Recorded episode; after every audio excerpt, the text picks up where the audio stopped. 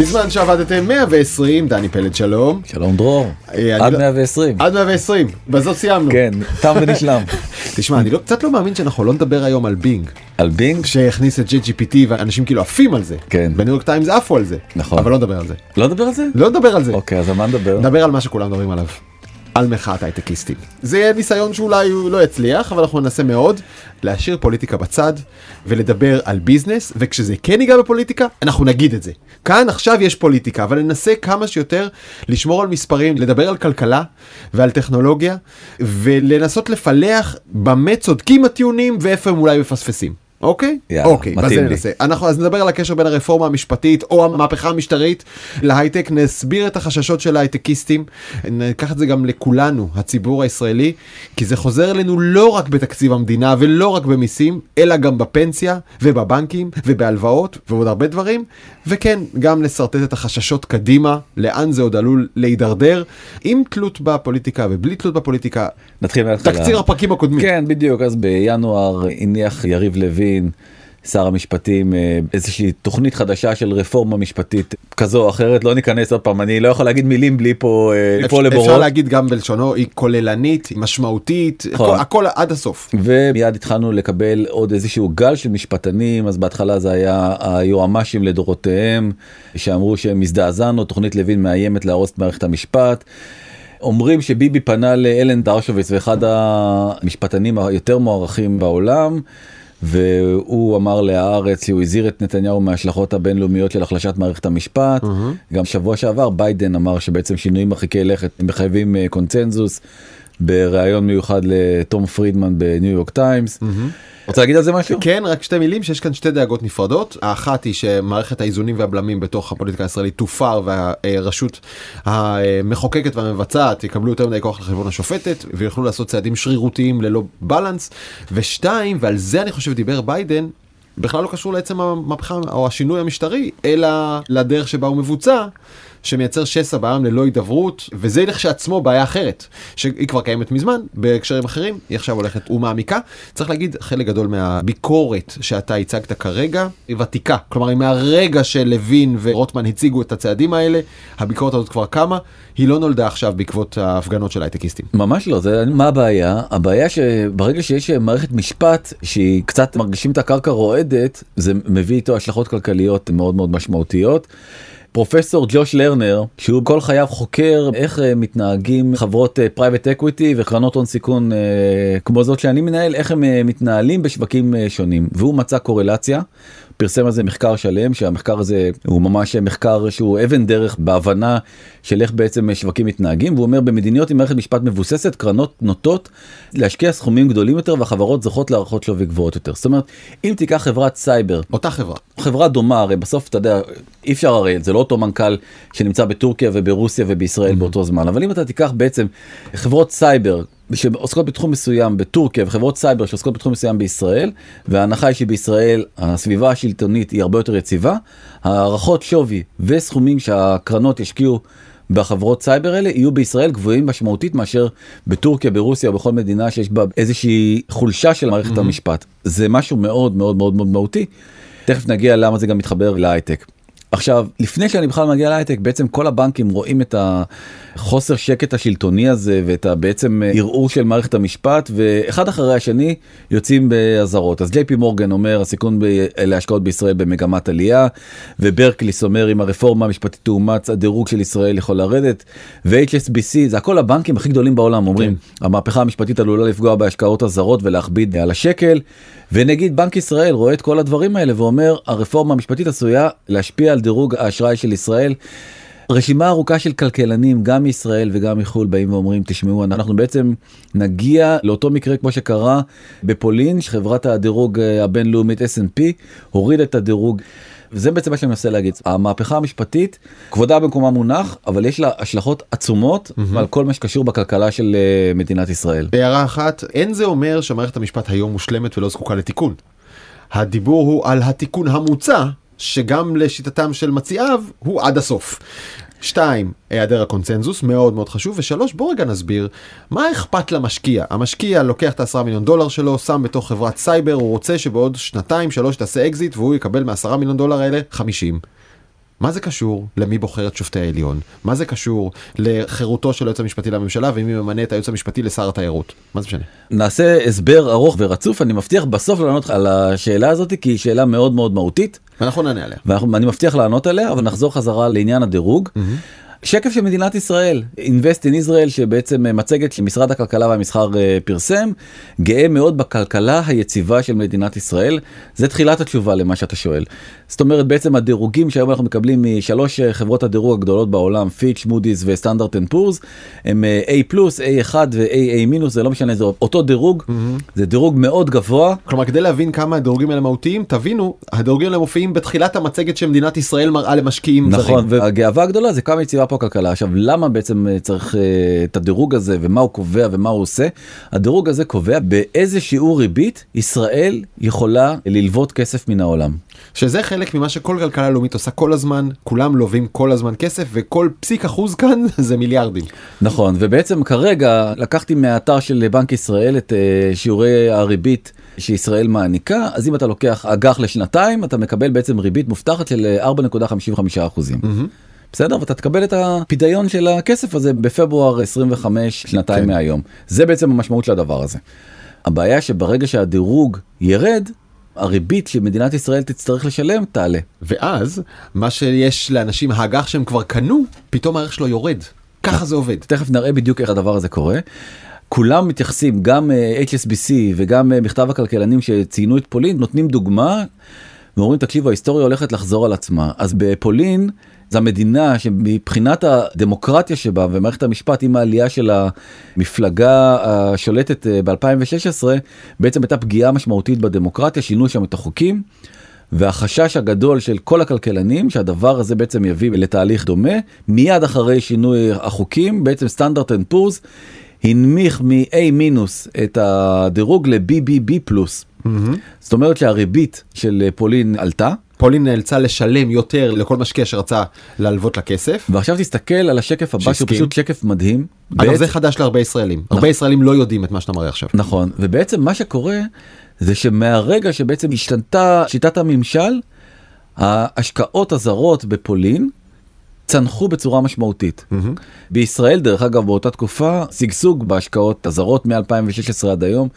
אני חושב שלאורך כל ההיסטוריה של ישראל לא היו כל כך הרבה השקעות כמו שקרו בשנים האחרונות, כן. בעיקר בשנת 2021 תכף mm-hmm. גם נראה את זה. דוגמה נוספת מהעולם שגם אותם אה, מצטטים הרבה וכדאי להבין אותה זה מה שקרה באנגליה לא מזמן. בעצם אה, התמנתה ליסטרס בתור ראשת הממשלה והציגה רפורמה כלכלית מרחיקת לכת. הרפורמה הזאתי בעיני כלכלנים הייתה טירוף מוחלט הפחתת מיסים בעצם הגדלת הגירעון ומה קרה לאג"חים של אנגליה? קפצו. בטירוף היו על שלושה אחוזים ועלו לחמישה אחוזים בדיוק. זה מבלבל זה לא אינטואיטיבי כאילו התשואה גדולה יותר. אבל המשמעות היא שהמדינה מסוכנת יותר היא השקעה בעצם פחות טובה מבחינת רמת הסיכון שלה וכל מי שכבר קנה אג"ח מפסיד באותו רגע כי מה שיש לו ביד ערכו יורד. ככה זה עובד. נכון בדיוק ומה שקרה זה שממש בכמה שבועות השוק הבריטי הפסיד 300 מיליון פאונד. בשוק האג"חים ובשוק המניות כי בעצם התוכנית הזאת הייתה קטסטרופלית כן. היא אילצה אותה להתפטר ועדיין אנגליה לא התאוששה מהמשבר הזה וקרה אותה תופעה בדיוק גם uh, פיץ' חברת דירוג בעצם הורידה את הדירוג של אנגליה ל-AA מינוס. ועכשיו גם אנגליה עצמה כשהיא רוצה ללוות כסף בשוק הבינלאומי המחירים הרבה הרבה יותר גבוהים. כלומר קיבלנו כאן שיעור על איך עובדת הכלכלה הבינלאומית ועל זה שלמדינות אין ברירה אלא להשתתף בתחרות יופי אינסופית ביניהם של בנקים בינלאומיים וסוכנויות דירוג זה משפיע באופן דרמטי על היכולת הכלכלית של המדינה החוצה אבל גם פנימה וזה בסוף גם מגיע לכיס שלנו. ועל זה אני רוצה לדבר לך כי זו אולי הנקודה הכי חשובה ואיך זה באמת קשור אליך ואליי. בעצם קרן הפנסיה שלנו שכולנו מחזיקים בה ואני לוקח פה מתוך uh, ynet ניתוח של uh, קרן פנסיה של מנור המבטחים. Mm-hmm. כל הקרנות פחות או יותר אותו דבר בעצם היא מורכבת מ-30 אחוז קוראים לזה אג"ח מיועדות אג"ח מיועדות זה אג"ח עם אה, תשואה נדמה לי שהיום זה 4.85 אחוזים. שהמדינה מבטיחה. שהמדינה מבטיחה והיא צמודה למדד זאת אומרת המדד עולה האג"ח הזה זה כסף שלא נוגעים בו זאת אומרת כן. כסף הכי בטוח רק לקרנות פנסיה יש את זה זה דיל עם המדינה. ולכן כאילו כולנו מחויבים בעצם להיות אה, בפנסיה הזאת אבל תסתכל כל שאר הדברים כמעט mm-hmm. יש אג"ח ממשלתי סחיר אג"ח קונצרני סחיר ואג"ח קונצרני לא סחיר וקרנות נאמנות שגם בתוכם יש אג"חים. ומניות שתכף נדבר גם על המניות כל הדברים האלה מאוד מוטים מהתנהגות השווקים זאת אומרת אם האג"ח של מדינת ישראל האג"ח השכיר התשואה שלו תעלה mm-hmm. זאת אומרת שאנחנו הפסדנו כסף. שוב אנחנו מזכירים זה הפוך מהאינטואיציה. אוקיי. נכון ומה שקורה כבר עכשיו בלי שהורידו את הריביות כבר האג"ח הממשלתי נפגע מאוד בשבועות האחרונים. אבל זה עוד כלום לעומת מה שקרה בשוק המניות. אתה יכול לראות אמנם שוק המניות בישראל עלה. Mm-hmm. אבל בסוף משווים את זה לאפיקים אחרים. אז מתחילת השנה תל אביב 20 125 עלה באחוז וחצי ותל אביב 90 ב-4.3 ותל אביב 35 רק בחצי אחוז. למה רק בחצי אחוז? כי המשקל של הבנקים בו הוא מאוד מאוד אה, משמעותי. mm-hmm. אבל בוא תסתכל מה קרה בנסדק עלו ב-15 אחוזים ו-S&P 500 שזה אולי המדד החשוב ביותר עלה ב-6 אחוזים. אתה יכול לראות שגם באירופה באנגליה 5 אחוזים עלייה וגם הדקס כמעט עלה ב-11 אחוזים והקאק בצרפת 9 אחוזים אנחנו עדיין מאחורי כל השווקים גם באירופה וגם בארצות הברית. אבל הסיבה היחידה לפער הזה שישראל פותחת מול העולם בחודש וחצי האחרונים זה רק לכאורה הרפורמה או המהפכה והתגובה לא, של ההייטק? ממש לא צריך לומר בהגינות שבעצם בכל הנפילות הגדולות שחווינו בשנה שעברה בבורסה בעיקר בארצות הברית mm-hmm. ישראל ירדה בשיעורים הרבה יותר מתונים. כלומר נפלנו פחות אז הגיוני שנתקן פחות. בדיוק ולכן הצורך שלנו לתקן הוא הרבה יותר מתון mm-hmm. השיעור של התיקון הוא הרבה יותר מתון כי הנפילה הייתה פחות אה, מהדהדת. כן. עם זאת אתה עדיין רואה איך כל הבנקים הגדולים בעולם מסתכלים על השוק הישראלי. אתה מרגיש את העצבנות בשווקים אתה מרגיש בעיקר את הירידה המשמעותית מאוד של מניות הבנקים ותכף נגיע גם לשקל דולר שזה אולי סממן מאוד מאוד ברור אבל עוד שנייה נגיע אליו. ועכשיו אני רוצה דווקא לחזור חזרה לנקודה שממנה התחלנו ולשאלה ששאלת. איך כל זה מתקשר להייטק אז אתה יודע ההייטק נקרא הקטר של המשק. זה ברור לכולנו שהוא הקטר של המשק אבל הכנתי את המצגת ועברתי על הנתונים זה מפוצץ את הראש להבין כמה ההייטק הוא באמת כל כך משמעותי למדינת ישראל הרבה הרבה יותר ממה שאנשים אפילו משערים ומדמיינים לעצמם. כמה נתונים ככה רק כדי שכולנו נהיה על אותו דף. 15% מתוך התמ"ג של מדינת ישראל זה הייטק זאת אומרת רק 15% אתה אומר זה לא כל כך הרבה יש עדיין 85% שהם אה, הם לא הייטק אבל תסתכל על הדבר הבא 54% בסך הייצוא של ישראל כל דולר שני שנכנס למדינת ישראל הוא תוצאה של הייטק. אחוז העובדים בהייטק עומד על 11 אחוזים אתה אומר אוקיי. שזה נשמע מעט. אז לא ישראל מובילה את העולם מקום ראשון בעולם באחוז המועסקים בהייטק פר אוכלוסייה. כלומר הראינו כאן עד כמה המשק הישראלי מוטה הייטק כרוך בו וקשור בו ותלוי בו ועכשיו בוא נדבר איך זה רלוונטי לכל הציבור הישראלי. יפה. בעצם אתה מנסה לחשב מה התרומה של אה, מגזר ההייטק במיסים למדינת ישראל. אז אמרנו יש 11 אחוז אה, בסך הכל אה, משיעור העובדים אבל 25 אחוז מהתקבולים של המס למדינת של ישראל. של מס הכנסה. של מס הכנסה 25 אחוזים זה מההייטק. זאת אומרת שכל שקל רביעי שנכנס לקופת המדינה מגיע מעובדי הייטק. אני אומר כל עובד מייצר פי שניים וחצי ממשקלו בתשלומי מיסים למדינה בסוף שהם מתחלקים לכולם לעניים לחולים לחרדים לערבים למשרדי ל... ממשלה למשרדי ממשלה לבריאות לחינוך לתאורה בחוץ אוקיי. אתה יודע ראה את השקפים האלה יאיר לפיד ואמר אנחנו צריכים לשאוף להגיע למיליון אה, עובדי הייטק הוא מבין בעצם שהתפוקה של אנשי ההייטק היא גבוהה לאין ארוך מכל אה, סקטור אחר כן. או מרוב הסקטורים אתה יודע יכול להיות שיש כמה אה, סקטורים אה, זה אז אני אדייק ותקן את עצמי. אבל רגע מה שאתה אומר בוא נדייק את זה שנייה מדינת ישראל היא בעצם כבר מזמן שתי מדינות יש את מדינת ההייטק שהפריון וההכנסות והמיסים שלה הם פה. אני מראה עם היד למעלה לטובת מאזיננו ויש את שאר מדינת ישראל ושאר הסקטורים שהפריון הרבה יותר נמוך והשכר הרבה יותר נמוך וגם המיסים הרבה יותר נמוכים. נכון. ומדינת ישראל הזאת תלויה במדינת ישראל הזאת אגב גם להפך הן תלויות זו בזו. נכון ועכשיו אני רוצה לקחת אותך עוד שלב אחד קדימה ולהסביר לך בעצם כמה ההייטק הישראלי הוא לא משק אוטרקי הוא מאוד מאוד מאוד תלוי בהשקעות מבחוץ כן. זה כל הקיום שלו. כן. אז בוא תסתכל כמה נתונים באמת מדהימים. ישראל מובילה את העולם בהשקעות מו"פ כאחוז מהתל"ג. Mm-hmm. הראשונה גם בהיסטוריה שחוצה את קו חמישה אחוזים לפי משרד החדשנות. כלומר כמות ההשקעות, כמות הכסף שבתוך השוק הישראלי הולכת להשקעות במחקר ופיתוח היא בין הכי גדולות אם לא הכי גדולה הכי בעולם. גדולה בעולם. הכי גדולה בעולם. מתוך זה הממשלה מבין כל מדינות ה-OECD משקיעה הכי מעט.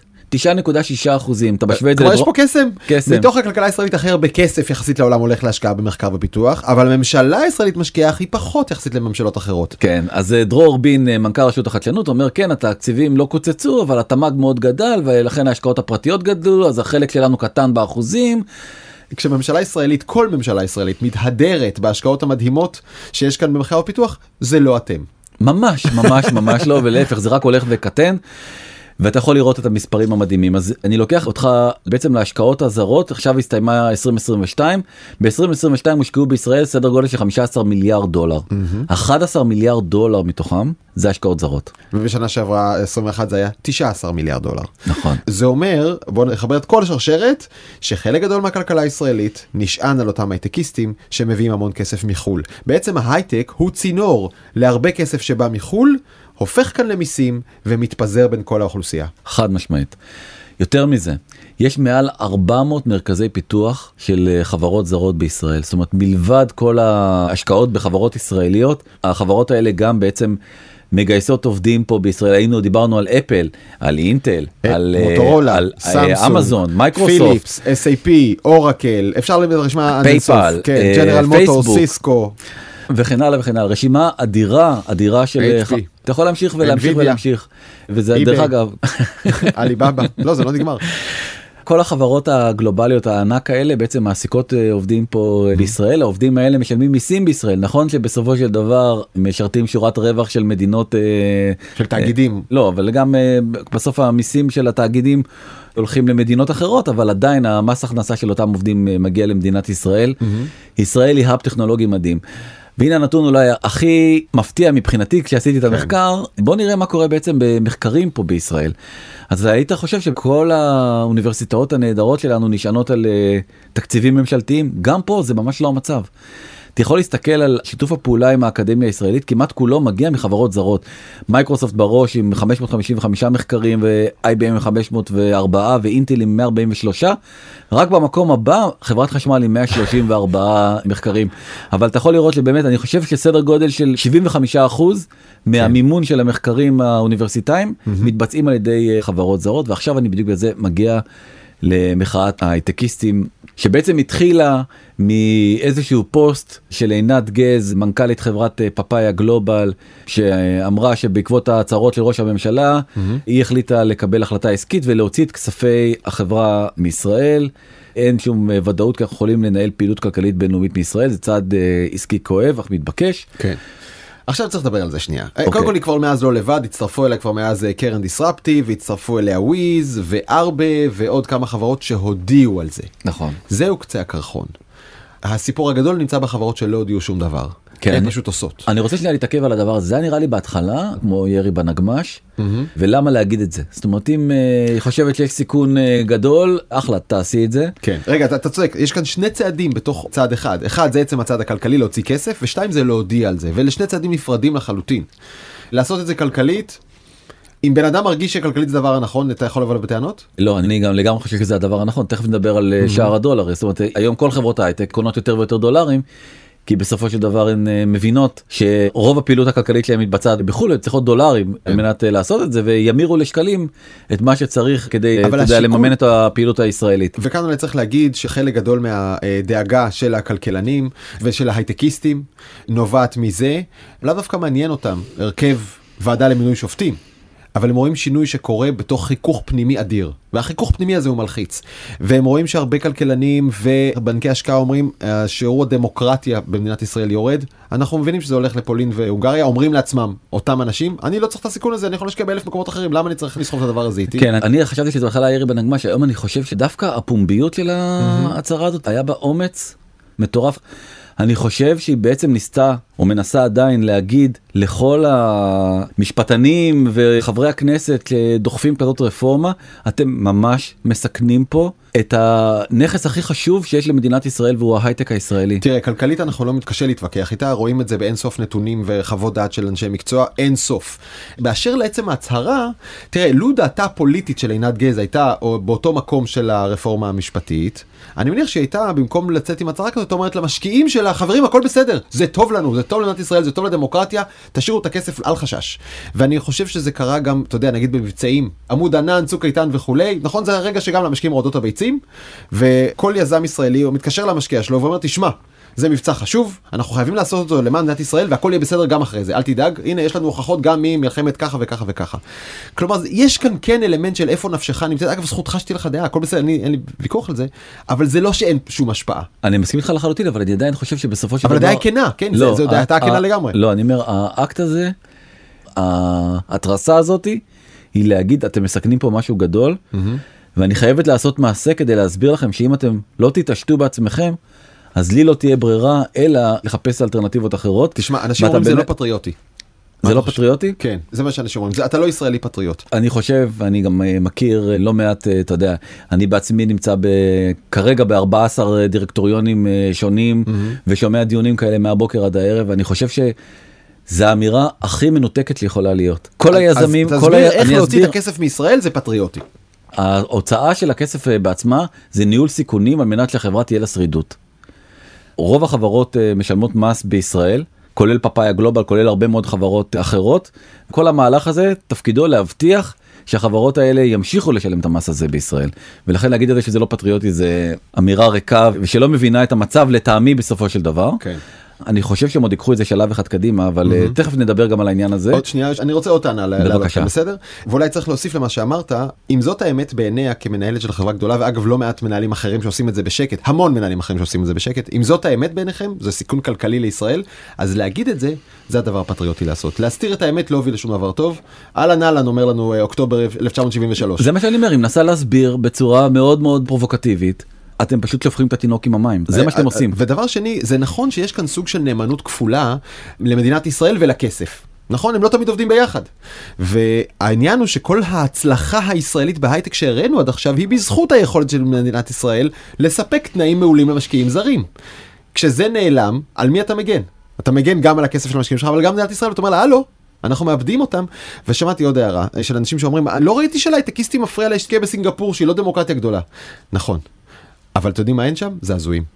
זה מה שמפחיד את האנשים. הזעזוע והחוסר ודאות לגבי מה יקרה, וזה סינגפור יש לך ודאות על הכיף כיפאק, לאן המדינה הולכת, אתה יודע איפה הכסף שלך נמצא. נכון. אני רוצה אבל אה, לחזור, המהלך הזה באמת, אה, אני חושב שהוא יצר איזשהו אפקט דומינו מטורף, 37 חברות הייטק מדווחות הוציאו 780 מיליון דולר מישראל, 780 מיליון דולר, זה לפי דיווח בכלכליסט, בכלכליסט. ולא נותנות לעוד שני מיליארד להיכנס. ובטק 12 דיווח נוסף, זה אומרים שכספים יוצאים מהארץ בקצב, ומה שמתפרסם בתקשורת זה קצה הקרחון. נתתי גם לך לדבר עם אה, חלק מהמשקיעים, בואנה, אני דיברתי עם רואי חשבון, עם עורכי דין, אנשים שנמצאים בצמתים, שאתה יודע, לפעמים רק עושים את הפעולה הטכנית, או נותנים איזה ייעוץ, כן כדאי, לא כדאי.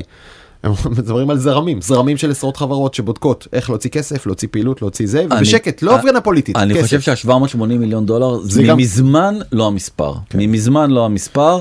עוד אה, דיווח בכלכליסט, בעצם אה, מספר הלקוחות שביקשו לפתוח חשבון זר בחו"ל אה, זינק אה, פי ארבעה, ואני רוצה שנייה להסביר משהו מאוד מאוד חשוב, בעצם על אפקט המינוף המאוד משמעותי שהדבר הזה יוצר. אז בעצם יחס אלימות ההון בישראל עומד על 10%. מה זה אומר יחס אלימות ההון? זה אומר שעל כל שקל פיקדון שיש לנו בבנק הפועלים ובבנק לאומי, בנק הפועלים יכול לתת הלוואה בגובה 10 שקלים. שזה מאוד משמעותי, זאת אומרת זה נותן תמריץ אדיר לכלכלה, כי בעצם אם יש חיסכון אז בעצם הבנק יכול לתת הלוואות בסדר גודל הרבה יותר משמעותי ממה שבעצם יש לו בקופה. כש-300 מיליון דולר שפאפאיה גלובל אה, מחזיקה, אני ממציא, גייסה 450, יושבים בבנק, אז הוא יכול להלוות 3 מיליארד דולר. בדיוק. לעסקים, לקיוסקים ולחנות נעליים ולמה שאתה רוצה. אוקיי. אז עכשיו בוא ניקח את המספר השמרני הזה שאנחנו שנינו יודעים בוודאות שהוא לא המספר הנכון, שבעצם נפדו פקדונות מהבנקים הישראלים בגובה 780 מיליון שקל, נמשכו. נמשכו. זאת אומרת שהבנק נשללה ממנו האפשרות להציע אה, הלוואות לעסקים חדשים כן. בשווי של 7 מיליארד ו800 מיליון שקלים. אתה מבין את המספר הזה? זאת אומרת עכשיו הבנק מבחינת היכולת שלו באמת לעזור לחנות מכולת ולמפעל קטן. ולמשכנתה. בקיצור, על כל שקל שנגרע, הכלכלה הישראלית מתכווצת בעשרה. עכשיו זה מייצר עוד אפקט הרבה הרבה יותר גרוע שצריך לדבר עליו גם כן. מה קורה? הרי אנשים עכשיו מוכרים שקלים וקונים דולרים, נכון? מה זה עושה לשקל? מחליש אותו מאוד. אנחנו בכמעט שיא שנתי של 3 שקלים ו54 שקלים נכון ליום ההקלטה. שלושה שקלים 54 אגורות לדולר. כן. לפני שנה היינו ב-3.11, 3.13. אז אני הלכתי רק שלושה שבועות אחורה. לקחתי מלון ברודוס, אה, אתה יודע עכשיו זו התקופה שכולם מחפשים להם את הדילים אה, לקיץ, דיל הכל כלול, חופשה ברודוס, מלון איקסיאן אם אתם ממש רוצים לדעת, אני נהייתי נוגה ניר נאמן אה. רוזנברג, זה כן. כן, 517. טוב, בקיצור למשפחה 2068 דולרים. ואם היית מזמין את החופשה הזאתי בסך הכל לפני פחות משלושה שבועות ב-25 לראשון השער היציג היה 3.38 היית משלם 6,900 שקלים. כן. אם תזמין אותה היום זה יעלה לך 7,320 שקלים זאת אומרת בפחות משלושה שבועות עלייה של 413 שקלים לחופשה שלך. יש עכשיו הרבה אנשים דני שמאזינים לנו ואומרים לעצמם זה מחיר בסדר גמור לשלם בשביל להשיג דמוקרטיה וייצוג הוגן במערכת המשפט. אז אני אסביר עוד פעם אם לא יהיה פה הייטק כן. אנחנו ניסע בכבישים שבורים. מערכת הבריאות שגם ככה בגירעון אדיר תהיה בגירעון עוד הרבה הרבה יותר גדול. הצבא זה לא קסם. המדינה יש לה הכנסות ויש לה הוצאות. אם ההכנסות של המדינה יקטנו בצורה משמעותית, ואני אומר המדינה מביאה על עצמה הקטנה משמעותית מאוד של ההכנסות, גם ההוצאות, גם השירות שאתה תקבל כאזרח ממשרדי הממשלה. אתה יודע, גם תהיה עלייה של ריבית, כי עוד פעם, דיברנו על זה, האג"חים יעלו והכל ישתנה.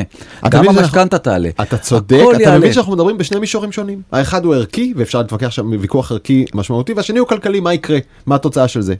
וזה שני עולמות שונים. אי, אז, הם אז- נפגשים אז- במדינת אז- ישראל, אז אבל תקשיב, אז אני רוצה להגיד. בצורה חד משמעית, אי אפשר לנתק את הדברים האלה, נכון, אי אפשר לדבר, אי אפשר. לדבר, אנחנו לא יושבים לנו באיזה מערה, ואתה יודע, מעלעלים בספרים של אה, ניטשה ושל אתה יודע, אה, אני, אנגלס. אני נזכר בעוד טענה. אתם האנשים ששירתם ב-8200, קיבלתם מצבא ההגנה לישראל את ההכשרה הכי טובה בעולם, שמכשירה אתכם להגשים את כל החלומות שלכם, אנחנו נתנו לכם את זה. אחר כך הלכתם וקיבלתם מענקים של אה, המדען הראשי, הרשות לחדשנות, קיבלתם במדינת ישראל עוד עזרה, ואולי איזה הטבת מס קטנה, ואולי פה ושם, ועכשיו כשלא מתאים לכם אתם עוזבים את מדינת ישראל? על מה אתה מדבר? זה האנשים הכי פטריוטים במדינה, הם שירתו, חתמו קבע, היו קצינים, עשו תארים בתוך הלימודים שלהם, היו טייסים, היו בסיירות, אלה האנשים שמנהלים את חברות ההייטק בישראל. זה האנשים הכי ציוניים והכי פטריוטים. לא מפריע להם הימין והשמאל, לא מפריע להם. כל הדיון הזה של ימין ושמאל שבעצם הפוליטיקאים מנסים לדחוק אותנו אליו הוא בכלל לא הדיון. הדיון הוא האם הדמוקרטיה בישראל תאפשר למשקיעים זרים מבחינת הייטקיסטים אני מתכוון תאפשר למשקיעים זרים להשקיע במדינה הזאת. זה הדיון וזאת המהות של הדיון וכל דבר אחר זה פשוט לזרות חול בעיניים של הציבור. ממש אבל. בוא ניתן לך עוד דוגמה. תכיר את קרן הפנסיה הגדולה בעולם קרן הפנסיה של המורים בקליפורניה מכיר, קוראים לה מכיר. CalSTRS אוקיי כל קרן פנסיה בעולם ובכללה קרן הפנסיה הזאת היא בעצם מאמצת אה, סט אה, של כללים שנקרא ESG ESG זה ראשי תיבות של environment social ו-governance סביבה חברה ומינהל תקין. וזה אומר שלפני שמשקיעים את הכסף אז הם בודקים איך אתה משתמש באנרגיה ומה פליטת הפחמן שלך ואיך אתה אה, מחזר את הזבל.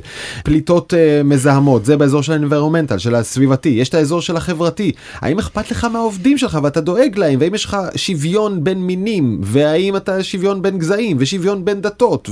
ובדיקה של זכויות אזרחים אשכרה בודקים את הדברים האלה בחברות שמשקיעים בהם. ויש גם עוד עולם זה ה-G. Governance, ממשל, האם הממשל הוא שקוף והאם יש קשרים טובים עם המשקיעים והאם יש אפשרות שקולך יישמע בתור משקיע וגם מה ההשפעה הפוליטית של המדינה שאתה נמצא בה. ואיזה דיסציפלינות אה, Legal practices, כן, אה, איזה דיסציפלינות משפטיות בעצם אה, מיושמות במדינה שבה מושקע וזה סעיף מאוד מאוד חשוב שצריך להתעכב עליו. עוד פעם לקחתי לכל אחד מגדיר לעצמו בעצם את הקריטריונים אה, שלו. אני אומר לך זה אופנה שבעצם כל גוף כולל דרך אגב המוסדיים בישראל כל המוסדיים הגדולים בישראל מאמצים את ה-ESG הזה. זה קצת כזה כמו איזה שולחן ערוך כל אחד מגדיר לעצמו את השולחן ערוך שלו. אבל תגיד באמת גם משקיע כזה גדול שיש לפניו חברה מעולה להשקיע בה מעולה הזדמנות פצצה הוא יעשה כאן מיליונים. אם החברה לא עומדת בתנאי פינוי זבל אז הוא לא שם שם את הכסף זה לא שטיפת עיניים ווש פינק וש ממש wash, ממש wash. ממש לא הם פשוט עוברים סעיף סעיף מוודאים שבאמת אין הפרה של אה, אחד הסעיפים שחשוב להם מאוד ורק אז הם מתקדמים. אבל אתה יודע מה יותר מעניינת אולי זה אינטל דווקא שהיא כאן המעסיק הגדול הכי גדול הפרטי בישראל היצואן הגדול בהייטק הישראלי וגם היא כבר חושבת פעמיים. נכון השלטון פה בישראל ניסה עכשיו לעשות איזה רווח פוליטי בשבוע שעבר ולקבוע מהר אה, פגישה להרחבת השיתוף פעולה עם אינטל והקמת אה, משרד אה, חדש. אינטל דחתה את הפגישה בישראל ואמרה אנחנו לא ניתן לעשות רווח פוליטי אנחנו נחכה לראות מה קורה פה בעצם עם הממשל הישראלי. ואנחנו מדברים על עשרות מיליארדי דולרים זה נכון. מה שאינטל משקיעה כאן וגם כמות האנשים שהיא מעסיקה היא מטורפת. ואתה תראה שקרנות גדולות זרות נוספות קרנות private equity וקרנות פנסיה שבעצם מממנות בסופו של דבר אתה יודע קרנות הון סיכון כמוני קרנות private equity אחרות גדולות בישראל. הם לא ישקיעו בישראל זה מה שיקרה ואני רוצה להגיד לאנשים שעכשיו אומרים לעצמם מה זאת אומרת בעל המאה הוא בעל הדעה זה שיש לך כסף זה אומר שאתה תגיד לי איך לנהל את הדמוקרטיה שלי. חד משמעית כן. לא אני דעתי לא לא אני לא חושב שאנשים שיש להם יותר כסף יש להם יותר קול להגיד איך לנהל את המדינה אבל הם אחראים רק על הכסף שלהם. והכסף פועל כמו שהכסף פועל. אה, אני אתה מסכים איתך. מבין? זאת אומרת- הם החליטו על הכסף של עצמם. נכון, כל בדמוקרטיה יש להם אחד אבל על הכסף עליו הם מחליטים וכשהכסף הזה יעשה את התנועות שלו כי ככה הכלכלה עובדת לא ישאלו אף אחד לא ידברו על זה אף חברה לא תרים דגל כמו עינת גז ותגיד הוצאנו יצאנו זה עושות המעטות הרוב פשוט מוציאות את הכסף והכלכלה שלך מתייבשת בלי ששמת לב. אוקיי אז מה יקרה? על זה לא מדברים אבל בעצם אנחנו מתקרבים מאוד לרגע של אה, נשק יום הדין של ההייטק הישראלי שכרגע עוד לא מדברים עליו אוקיי. הוא נקרא היפוך שרוול יבואו כל היזמים האלה ויגידו הבנו אינסייט וסופטבנק וטייגר גלובל לא מוכנות להשקיע בישראל. כי קרן הפנסיה של המורים בקליפורניה משקיעה בכל אחת מהקרנות האלה לא תשקיע בהם אם הם ישקיעו בחברות ישראליות. סבבה אז אנחנו לא נהיה חברה ישראלית אנחנו נהיה חברה אמריקאית שלום או חברה אירית ודרך אגב זה גם מקלט מס המיסים בישראל יקטנו אה, בצורה המיסים משמעותית. שהחברה תשלם כן. עכשיו אני יכול להגיד לך באחריות שיש מבול של חברות ישראליות שבודקות את הפעולה הזאת של היפוך שרוול זאת אומרת לקחת חברה ישראלית להפוך ולרשום אותה כחברה אמריקאית אירית איי קיימן אתה יודע כל מיני מקלטי מס. מקלטי מס גם זה דרך אגב ברמת הדיבידנד שיישאר ליזמים הוא יהיה הרבה יותר גבוה. הרי בסופו של דבר וזה חוזר חזרה לשאלה ששאלת החברות האלה הן ישראליות כי האנשים האלה הם ציוניים לא פחות מכל מי שחושב שהוא עכשיו עושה את הרפורמה המשפטית. לא פחות. וכל מה שחשוב להם בסופו של דבר זה השגשוג של מדינת ישראל ודור ההמשך שלהם הם מגדלים פה את הילדים שלהם והם מוכנים. לשלם יותר מס כי הוא הולך לכיס של מדינת ישראל אבל אם המשקיעים מייבשים אותם אז לא יהיה חברה ולא יהיה מס. בדיוק הם לא יקבלו כסף והנה כותרת מטק 12 חברות לא יירשמו כחברות ישראליות והכנסות מהאקזיטים יגיעו לארצות הברית או לכל אחד מהמקומות האלה. עכשיו זה נראה כאילו איזשהו נבואת זעם אני אומר לך זה כבר קורה כבר אמרו לי יזמים בקרן שלי שהם בודקים אופציה לעשות היפוך שרוול. וואלה. כן הם לא אומרים את זה בעיתונות הם אומרים לי שזה מה שהם מתכננים לעשות הם חוששים מאוד מסבבי ההמשך שלא ירצו להשקיע בהם כחברה ישראלית. אה וכשזה הברירה שלך להיות או לחדול. לחדול כחברה ישראלית כי לא תגייס כסף או להיות פשוט כחברה אמריקאית זה, זה אין שאלה. כי כל העובדים ילכו הביתה. בקיצור אתה אומר מותו של הבעם. ההתאגדות הישראלית כחברה בערבון מוגבל זה נמצא בסכנה. כן. עוד אה, ניתוח מאוד מעניין ששוב דודי שיפטר הסב את אה, תשומת ליבי אליו. הביטוח שמדינת ישראל משלמת, הפרמיה על הביטוח שמדינת ישראל תהיה חדלת פירעון. ותראה מה קרה בחודש האחרון איזה קפיצה אדירה בפרמיה על הביטוח שמדינת ישראל תגיע לפשיטת רגל. זאת אומרת כרגע רמת הסיכון של השקעה במדינת ישראל שכבר מגולמת בריבית הזאת של הביטוח שצריך לשלם אותו אם עושים עסקים בישראל קפצה. אז זה כבר הופך את ההשקעה בישראל היום לפחות כדאית. כן. אתה תיקח ביטוח כי אתה תרצה להגן על עצמך נכון? יש כאן גרף שמראה את עלות הביטוח נגד פשיטת רגל של מדינה ורואים שבנובמבר ישראל גרמניה וספרד היו באותו מקום. רק שמאז נובמבר ישראל טסה למעלה וגרמניה וספרד ממשיכות לרדת למטה כלומר הביטוח זול יותר כי המדינה בטוחה יותר ובישראל זה בדיוק ההפך זה פשוט כסף שיוצא למשקיעים מהכיס ומקטין את הכדאיות. עכשיו אני רוצה להגיד לך משהו הרבה יותר גרוע וזה בעיניי הנקודה כבר שאתה יודע התווכחנו לפני השידור אני חושב שאנחנו כבר בנקודת אל חזור. לדעתי לא. לא, תכף נסביר את זה וזה נקודת המיתוג של מדינת ישראל. שבעצם אולי הגיע ל peak שלה עם הספר המאוד מפורסם על ה start-up nation על כמה ישראל היזמות והמקוריות והחדשנות זה אה, ספר כבר כמעט בן 15 שנה?